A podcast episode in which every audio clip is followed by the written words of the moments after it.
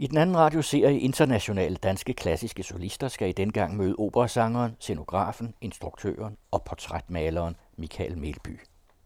Du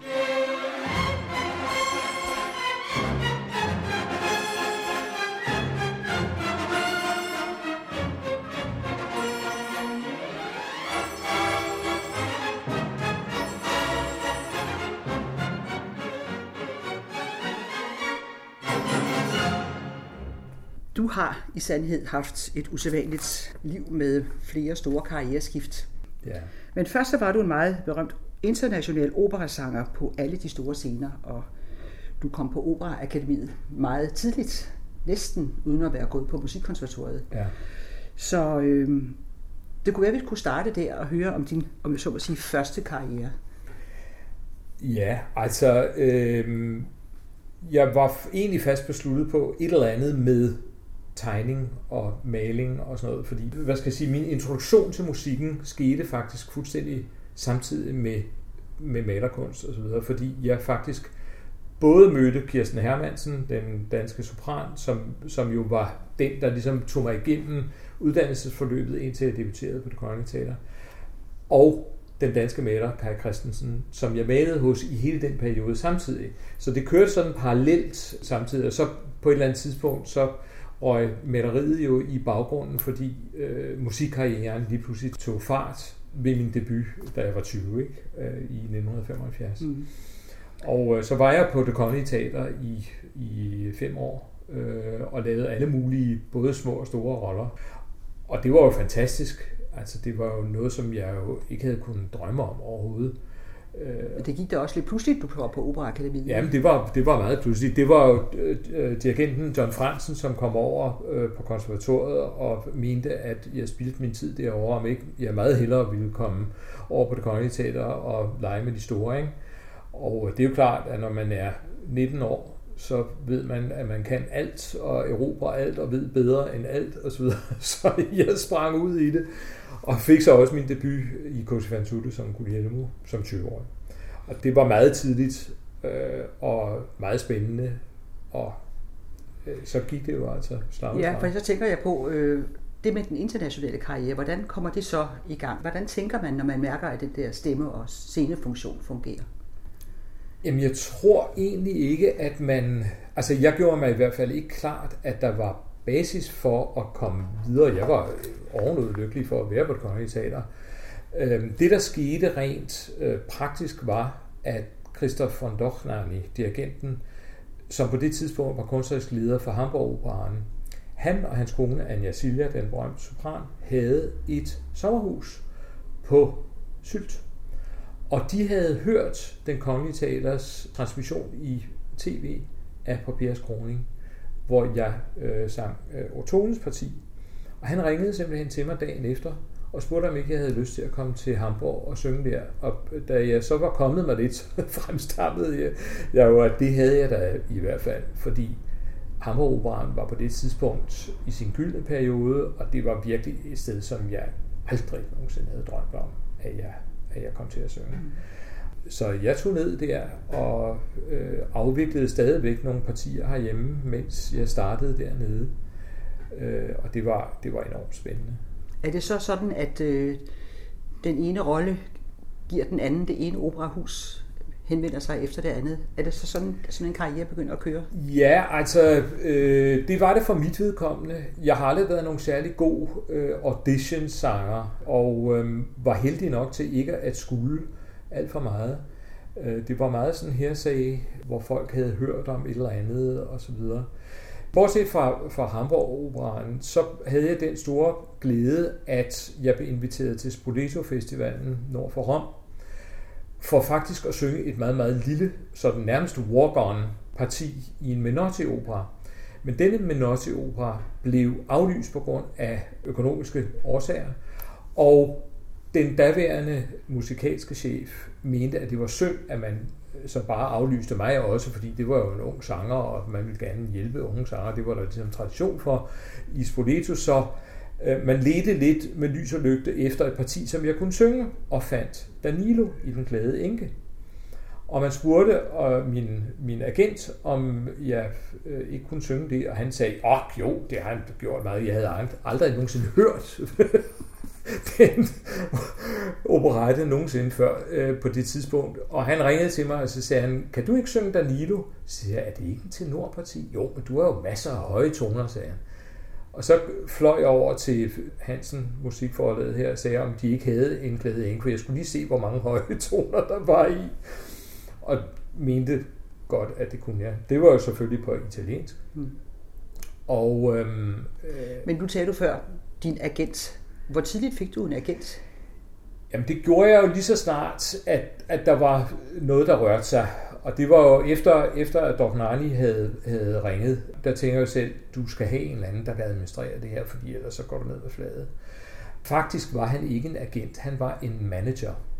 Og det er lidt øh, noget andet, fordi øh, han var englænder, eller er englænder, Hayden Rostron hedder han.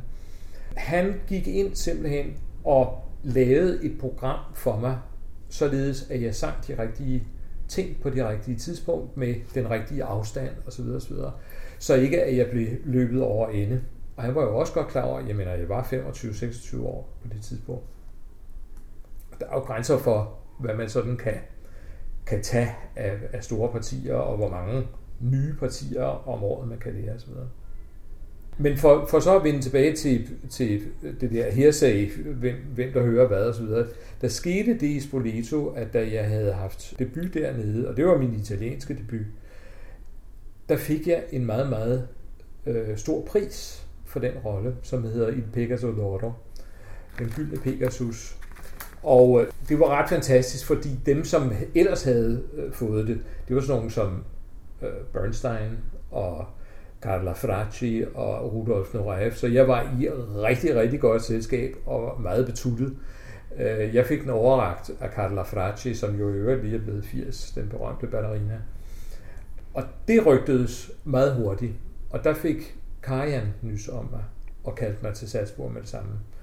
Så der bredte det sig, og når man ligesom har haft med Karian at gøre, så er det, har du fået en blåstempling, mm. som gør, at alle lige pludselig øh, spidser ørerne og siger, hov, der er et eller andet her, vi skal have fat i.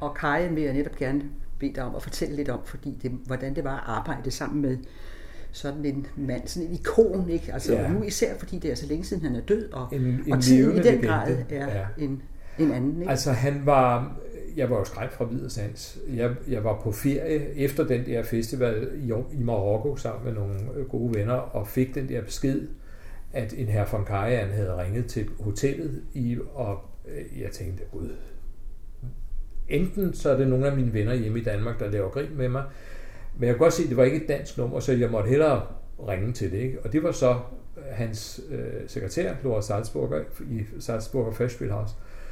Og øh, hun sagde, da hun så fik at vide, hvem det var, Nå ja, øh, maestroen vil gerne tale med dem. Og så kom han selv i røret, og jeg var ved at besvime. Jeg stod nede i Marokko i badebukser, ikke? Og han sagde, jamen han havde hørt det der, og han ville gerne have, at jeg kom til Salzburg hurtigst muligt. Så jeg tog det første fly ud af Marokko, iført korte bukser og Honolulu-skjorte. Og jeg sang for ham i hotpants og Honolulu-skjorte, og var meget, meget sobrændt, fordi der havde vi jo dels været i flere måneder i Italien, og i næsten en måned i, i Marokko. Ikke?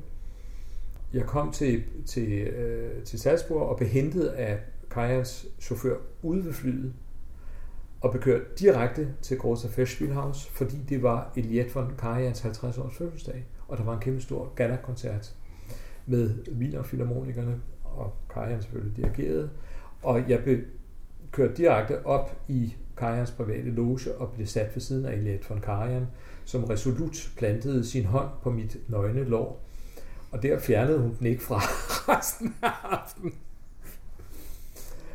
Og Du fik aldrig en chance for at skifte tøj. nej, jamen jeg havde ikke andet. Jeg havde simpelthen ikke andet. Og den næste dag øh, skulle jeg jo så synge for ham.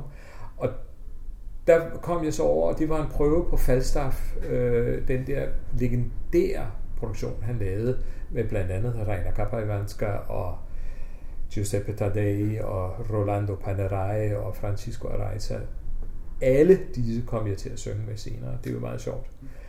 Og i en pause, som de havde i den her prøve, der skulle jeg så synge Don Juan fra Kaja, som sad i salen, iført korte bukser. Og jeg havde jo regnet med, at alle de her, de ville gå ud og få en kop kaffe. Nej, de satte sig alle sammen ned på første række. Ikke? Alle de her gramofonkoryfæer, stjernesanger, ikke? og jeg tænkte, det er simpelthen løgn, de sidder der.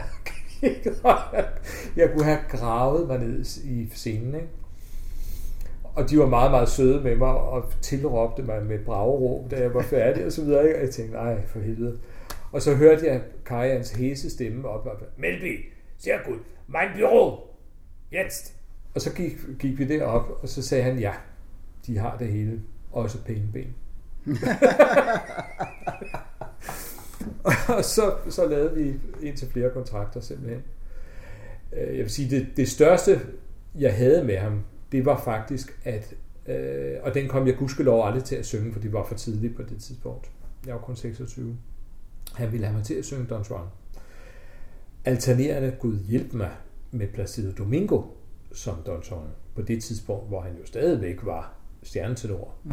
Han startede som bariton, og derfor ville han have en lys anden bariton, som skulle alternere med Placido. Så jeg indstuderede partiet sammen med ham alene i tre uger hver dag, seks timer. Og det glemmer man ikke. Karajan og Ja. Domingo. Nej, Kajan og jeg. nej, I tre uger. i tre uger. Og det var fantastisk, fordi lige pludselig, altså Karajan var en barsk satan, øh, og alle var bange for ham osv., indtil du havde ham på tomandshånd. Så var han helt afslappet og normal, og sagde nogle fantastiske ting under, under den her indstudering. Mm. Og han, han var en elendig pianist, også fordi han havde gigt i hænderne på allerede på det tidspunkt. Ikke? Så det var altså mere Shostakovich og Stravinsky, der kom ud af det. Ikke? Så indimellem, der tænker jeg selv, hvad var det lige for en tone, jeg skulle? Men han var, han var fantastisk at arbejde med, også fordi han var enormt generøs. Og han var jo godt klar over, at jeg var skræmt fra videre sans. Øh, men det varede så kun tre dage. Så var det fuldstændig overstået. Og det betød også, at da vi så senere lavede Carmen-indspillingen, der var jeg faktisk den eneste af alle dem, der havde været med, som havde et, et tæt forhold til ham. Og det betød, at jeg blev inviteret op i hans kontor og spiste frokost med ham, mens José Carreras og Agnes Balsa, de sad nede i kantinen og ærgede sig over, hvorfor fanden jeg skulle der. og de fleste af dem troede, jeg havde en affære med ham, og så videre. Ikke? Og det var, men det var bare fordi, at, at han syntes, det var hyggeligt. Mm. Og han var meget hyggelig og, og topbegavet. Men som sagt, så gav det altså den der blåstempling, at det ligesom bredte sig lynhurtigt, så alle ville gerne have, at jeg kom og, og sang et eller andet. Hvis vi lige kan vende tilbage til den danske scene, og et mm. andet ikon, det er jo så bassangeren i Hansen, ja. som øh, var måske den allerstørste sanger i den anden del af 1900-tallet. Ikke? Ja. Og selvom det ikke er helt det samme stemmefag, så har han også betydet meget for dig. Ikke? Han har betydet enormt meget øh, for mig. Altså han, han øh, var jo mit ikon og, og øh, blev en meget, meget, meget god ven. Jeg startede faktisk med at være påklæder for ham. Og øh, den rolle i øh, Papirs kroning, som de hørte, den delte vi. Når han ikke sang, så sang jeg det, og når, når han sang, så var jeg hans påklæder. Så det, var, det tror jeg aldrig nogensinde, han kom så over, at han delte rolle med en påklæder.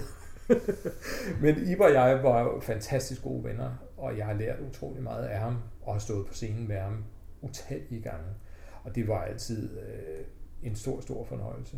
Øh, og, og jo på et helt andet niveau, mm. fordi at det, stemmen var enorm, og hans, øh, hvad skal jeg sige, intuitive spillefasong og, og øh, personlighed var jo overvældende at, at stå sammen med. Men så har du altså sunget Papageno i Tryllefløjten og Figaro både hos Mozart og Rossini og Guglielmo ja. i Huse fan tutte og alle de der store, pragtfulde baritonpartier. Mm. Men en skøn dag, så stoppede du. Og der var du ikke meget mere end 40. Hvad skete der der? Jamen, der skete sådan set ikke andet, end at jeg på et vist tidspunkt øh, havde rejst i 17 år on the road og boet i en kuffert og stort set ikke havde set mit hus i, i Hamburg, hvor jeg boede på det tidspunkt. Og så blev jeg fanget i en snestorm i Montreal, og det var den usleste jul, jeg nogensinde i mit liv har oplevet, og det tænker jeg selv, det her, det er det ikke værd. Øh, jeg tjente en helvedes masse penge, og det var jo sjovt, fordi jeg arbejdede jo med geniale sangere og instruktører, og altså fantastiske dirigenter osv. Men det var meget ensomt, synes jeg, at rejse rundt, og øh, jeg tror, at der, der er sikkert andre, der var i den samme situation, der kan ligge genkendende til, at man på et vist tidspunkt opgiver du at investere i nye venskaber, fordi du ved ikke, nu er du sammen med dem i tre uger, måske en måned eller halvanden, og så ved du ikke, om du nogensinde ser dem igen. Og det betyder, at man på et eller andet tidspunkt, så sidder man altså og glor på de der hotelværelser. Og øhm, jeg har altid haft mange andre interesser, altså blandt andet billedkunst og fotografi. Jeg er uddannet fotograf også. Og øh, hele den, hvad skal jeg sige, den, den scenetekniske del af det, scenografi og, og så videre. Så fra Montreal, lille juleaften, der ringede jeg til min manager og sagde, jeg vil hjem. Jeg gider ikke det her med, det, det er for meget. Og så kom jeg hjem til det kongelige teater med sikkert en meget naiv forestilling om, at man i, på et eller andet omfang ville bygge noget repertoire rundt om min person. Fordi der var ikke så forfærdeligt mange af de her rejsende sanger på det kongelige teater.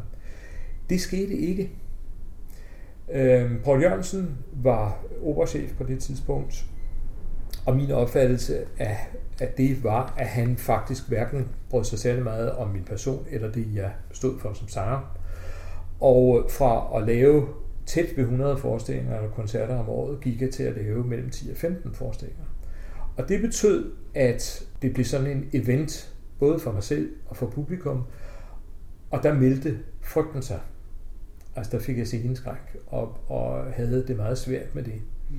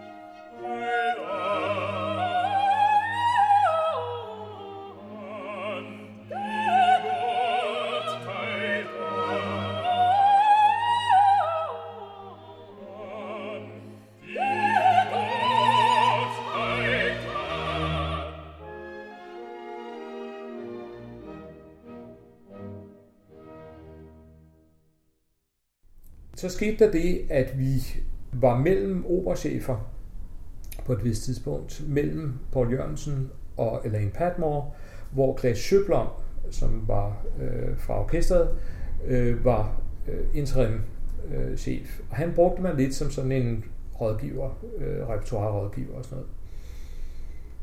Og øh, gennem, for at gøre en lang historie lidt kortere, så, så fik jeg faktisk tilbuddet om at lave scenografi og instruere en forestilling. Og det blev min debutforestilling som øh, instruktør, Kusifantu.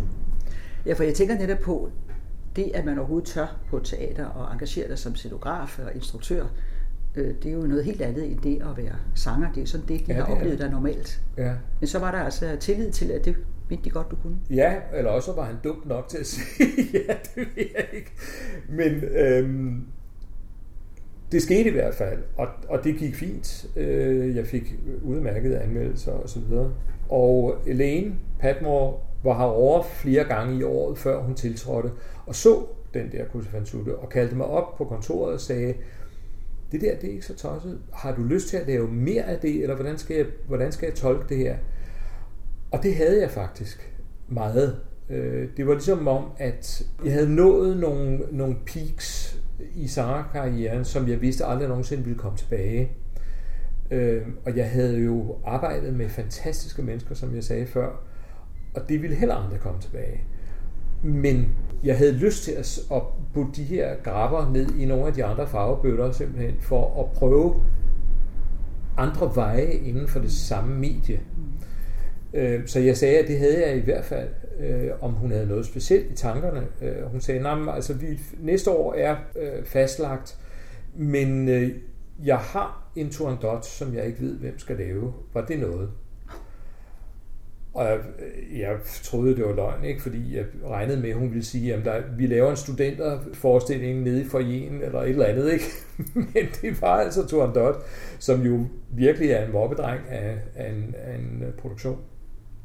Og øh, sagde, at det, ja, det vil jeg enormt gerne, fordi øh, Puccini, hele verismen, ligger mig enormt meget øh, på sinde, og så videre, så videre, så videre. og og selve eventyret i det og sådan noget var fantastisk. Ikke? Og jeg begyndte så småt at forberede mig på det her, og, og havde planlagt en rejse til øh, Peking for at, ligesom at se, hvordan det var, og den forbudte by og alle de her ting. Ikke? Men så ringede hun en dag og, og spurgte, hvor langt er du egentlig med den her? serie? jamen den, den er ret, ret meget på mit sinde, og, og ligger og koger rundt i, i knolden osv. Ja, fordi de havde været nødt til at aflyse en samproduktion med Kiev, og de havde brug for en, en forestilling allerede den kommende sæson. Hvornår jeg kunne aflevere sagde jeg, det ved jeg sgu ikke. Øh, ja, hvornår hun ville have den. I går, sagde hun. Og så sagde jeg, okay, jeg skal gøre mit bedste, men så må I betale en, en assistent. Og det blev faktisk Marie Dali, som jo selv har fået en rigtig flot karriere som, som scenograf. Så det var Turandot, der blev flyttet et år frem? Den blev simpelthen flyttet et år frem. Og så arbejdede vi som sindssyge, og jeg tror, vi lavede den på 26 dage med samt alle kostymetegninger og hele muligheden. Og da den startede, det var ligesom starten på min karriere som, som operainstruktør og scenograf. Ikke? Men det er den her dobbeltfunktion. Hvordan er det at arbejde både som scenograf og instruktør på samme produktion? Altså, øh, der er jo pros and cons, fordi det er, det er ret ensomt at stå med det hele. På den anden side, så kan du også lave et samlet udtryk. Du laver aldrig kompromiser med dig selv. du sørger for, at begge afdelinger bliver udviklet i samme niveau hele tiden op. Ikke? Øhm, og det betyder, at hvis man er heldig, så kan man øh, ramme et meget koncentreret udtryk. Og øh, det var jeg så meget heldig at, at kunne gøre med den forestilling, fordi det var jo virkelig en succes. De spiller den jo stadigvæk. Og det var sådan en af de der specielle aftener, som man aldrig nogensinde glemmer, hvor man i det øjeblik, man træder ind af portnerloge-døren, så kan man mærke, at teateret koger på en helt speciel måde. Man er klar over, nu sker der et eller andet her. Ikke? Så, og det gjorde der jo så også, gudskelov. Som scenograf, så er man jo altså nødt til at arbejde med farver og tegninger og sætter mm. scenen, de forskellige sceneskifter osv. Og, og så derfor har du så haft en, en glidende overgang måske til det, du laver mest nu, nemlig at male. Ja, det kan man godt sige. Altså jeg har, har i hvert fald kunnet, kunnet bruge det. Jeg har jo malet hele mit liv, også under, under øh, sangkarrieren. Der havde jeg jo altid mit øh, franske stafli med mig rundt. Øh, specielt i de 15 sæsoner, jeg sang på Santa Fe Operan i New Mexico, fordi det er jo en kæmpe stor kunstnerkoloni derovre, hvor jeg lynhurtigt kom til at øh, kende en hel masse malere og blev også medlem af et par grupper og så videre, og mødte min absolute første lærer som, som maler, som hedder Richard Schmidt, som er et ikon i amerikansk portrætmaleri. Men ja, det kunne jeg absolut bruge. Øh, og jeg kan jo også, som portrætmaler, kan jeg jo også bruge teaterdelen, mm. fordi jeg har jo ikke bestilt andet hele mit liv, end at analysere karakterer og, og prøve at få essensen ud af karakterer, om jeg selv har fremstillet den, eller om jeg har skulle øh, instruere folk til at lave en, en eller anden speciel karakter. Ikke? Så det, det hele er jo smeltet sammen i en, en sjov øh, grød i virkeligheden. Ikke? Har du så forladt scenografien og instruktionen nu og ja. maler på fuldtid? Ja, ja, det har jeg. Altså min sidste forestilling var øh, De to Stat, som jeg dels lavede på øh, Jysk Opera, hvor jeg var heldig nok til at vinde en, øh, en røgmert for den. Det var rigtig dejligt. Og så lavede jeg den et par år senere i Dallas Opera i øh, Texas, for ligesom at afslutte en, en cirkel, for det var der, jeg havde min amerikanske debut som sanger. Så det var meget sjovt ligesom at, at slutte det der med, også med en, en produktion, som jeg vidste fungerede og så videre. Så det var, det var rart. Hvordan arbejder du så øh, med maleriet, altså udendørs, indendørs? Hvad er det for nogle materialer, du bruger nu her? Akryl, Nej, det er olie. Og olie? Det er olie, udelukkende. Øh, jeg startede som akvarelmaler, øh, faktisk. Sådan ret fotorealistisk i virkeligheden. Men øh, blev så introduceret af nogle af de her folk i Santa Fe faktisk til oliemediet. Simpelthen fordi, at vandfarvemediet i øh, en ørken er ikke nogen heldig kombination det var meget, meget tørt, og farven tørrede som regel på penslen, før jeg nåede at få den ned på papiret. Så jeg var ligesom nødt til at prøve noget andet. Og der blev jeg bit af, af oliemaleriet, og øh, vendte tilbage til det i virkeligheden, fordi Kai Christensen, som jeg jo gik hos som, som elev, øh, som 14-15-årig, var jo, det var jo også olie, men jeg synes, at det var... Øh, altså, der havde jeg ikke så forfærdelig meget tid og dengang. Altså, der, jeg var utålmodig som 14-årig, og det skulle tørre og så videre. Det gør oliemaleriet jo ikke. det, der skal man jo vente mm. og så videre. Men, øh, men det kan nogle flere ting en akvarelmaleriet. Der er nogle, der er nogle dybder i oliemaleriet, som man ikke kan få i andre medier.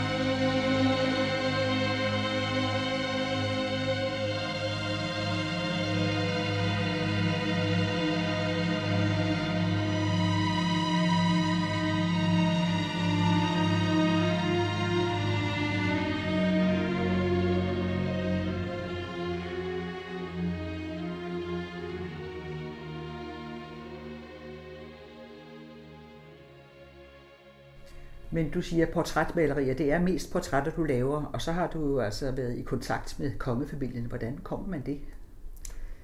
Det kommer man, fordi man er fræk, som en slagterhund. Altså, jeg vil næsten hellere starte med Ip, fordi det var sådan set det, der startede øh, portrætmaleriet, øh, som jeg jo ikke havde prøvet før. Da Ip gik af, Ip Hansen gik af, der var der ikke nogen, der snakkede om, at han skulle have en byste eller et portræt eller noget som helst. Og det fattede jeg ikke i klap af.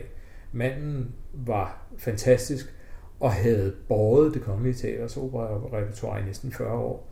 Og jeg synes, det var fuldstændig urimeligt, at han ikke øh, skulle hedres på den der måde. Men jeg måtte konstatere, at det havde de altså ikke tænkt sig. Og så tænkte jeg, at det skal fandme være løgn. Så gik jeg op til Rimor Mytskov, øh, og spurgte, om hun ikke havde et, et billede, som, som ingen havde set før, af, af ham som øh, Jeronimus i Maskerade, som jo var hans signaturparti i hvert fald i de senere år. Og det havde hun. Øh, og så satte jeg mig for, at jeg ville male et stort portræt af ham.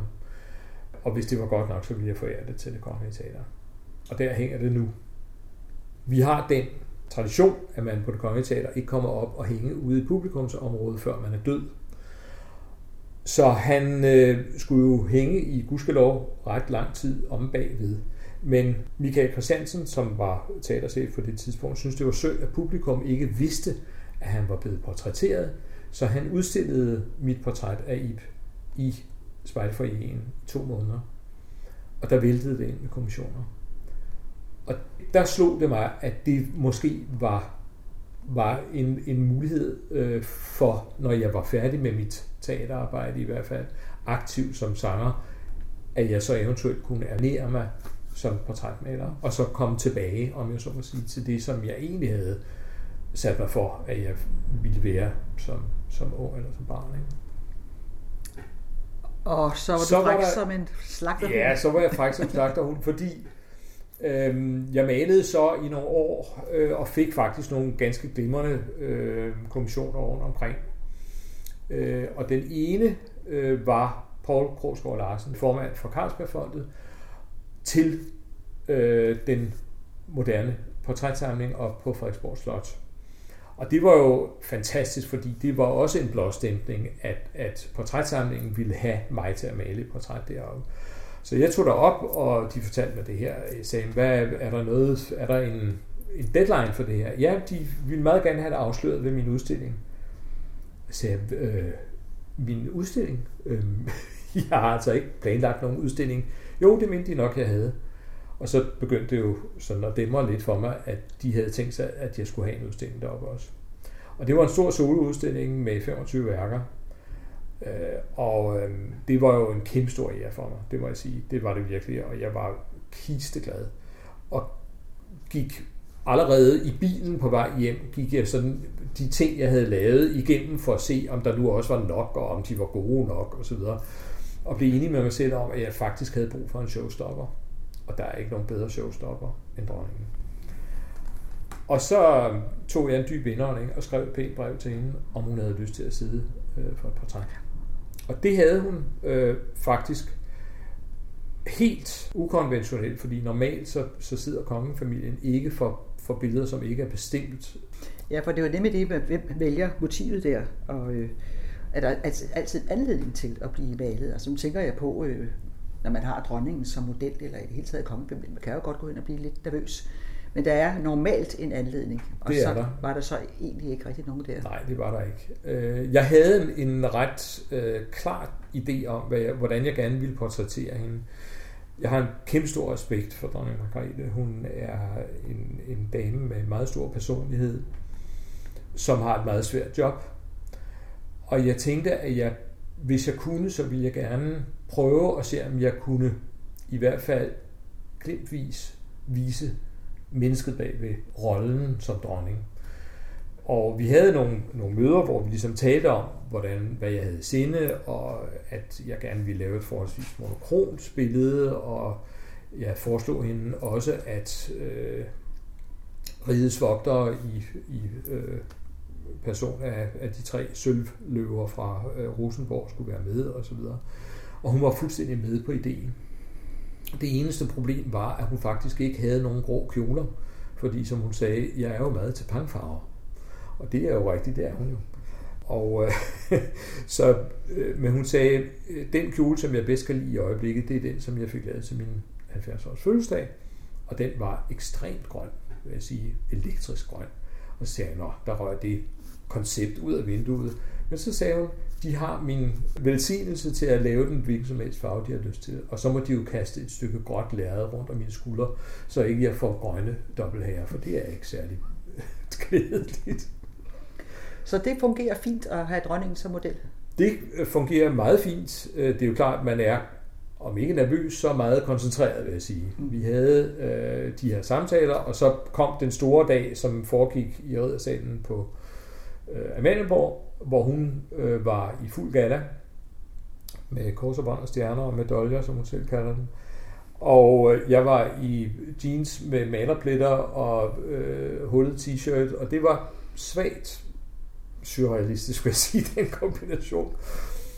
Men hun var utrolig tålmodig og professionel og vidste, hvordan hun gjorde sig bedst, og hvilke vinkler, der beklædte hende, osv. osv. Og jeg tog selvfølgelig en hel masse billeder af hende, og jeg lavede nogle skitser og så videre. Og det hænger på Frederiksborg Slot nu? Nej, det hænger på Christiansborg. Det hang på Frederiksborg Slot i et stykke tid, fordi hun kunne ikke finde ud af, hvor det skulle hænge. Jeg forærede hende billedet som fødselsdagsgave bagefter, som tak for, at jeg havde fået lov til at male hende. Øh, men hun vidste ikke rigtig, hvor det skulle op og hænge, fordi det er jo ikke noget lille billede. Det er 2,40 meter højt øh, plus ramme, ikke? så det er en ordentlig mokdreng. Og lige pludselig så havde hun så fundet ud af, at det skulle hænge i Drabantsalen på Christiansborg, som det eneste maleri overhovedet, og tage imod alle de mennesker, som skulle op i repræsentationslokalerne ovenpå. Og det, det er jeg jo virkelig glad for. Der kommer 120.000 mennesker forbi det billede hvert år og ser det, så det er jo skønt. Har du sådan et sted, hvor du udstiller lige nu billeder som sådan? Øh, jeg har et galleri i London, som repræsenterer mig internationalt, som hedder Fine Art Commissions, øh, som næsten udelukkende er øh, et portrætgalleri. Øh, og de får så kommissioner udefra, øh, altså fra England og Tyskland og Frankrig og hvor de nu ellers er. Og så rejser jeg derhen og maler folk. Og hvad laver du så lige nu? Lige nu har jeg faktisk haft første sitting med Pia Kærsgaard, øh, som jo skal have øh, formandsportræt. Og det er anden gang, jeg maler hende, øh, fordi hun fik faktisk af partiet ved sit 30 års øh, jubilæum som medlem af Folketinget et øh, portræt af sig. Og nu har hun bedt mig om at male sig igen som formand. Så det kommer op og hænge ved siden af Thor Petersen, som jeg også malede som formand for.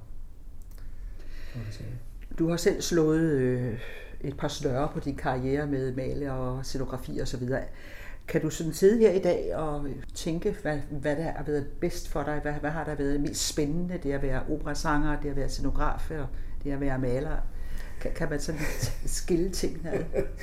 Nej, det kan man ikke. Altså, jeg tror, at hvis man, som jeg har haft enormt held med, og også blevet, hvad skal jeg sige, velsignet med, at hvis du laver noget, som du virkelig godt kan lide at lave, og du så samtidig er okay til at lave det, så opstår der nogle, nogle fantastiske situationer, hvor du kun kan blive lykkelig i virkeligheden. Fordi det er jo de færreste mennesker, trods alt, der får lov til at leve af deres det, der engang har været deres hobby. Jeg vil ikke sige, at det stadigvæk er min hobby at male, fordi nu er det jo blevet et erhverv, og det var det jo, som sanger startede det jo også som hobby, blev så erhverv, og det samme med scenografi og, og så videre. Det var også noget, som jeg gik og legede med op i min knold, før det faktisk skete. Der er altid en stor forskel. Folk siger altid, nej, hvor må det være fantastisk at leve sin hobby. Ja, men det er det så ikke længere. Fordi der, der kommer nogle helt andre krav, dels stillet af en selv, men også af dem, som skal se på det eller opleve det. Øh, så det bliver noget andet. Men når det så er sagt, så er det jo øh, det er stadigvæk glæden, der driver værket. Og det er en fantastisk benzin at putte i tanken. Det er ikke pengene, det er ikke berømmelsen, det er ikke folk, der skriger hurra, øh, eller buh, eller hvad de nu skriger.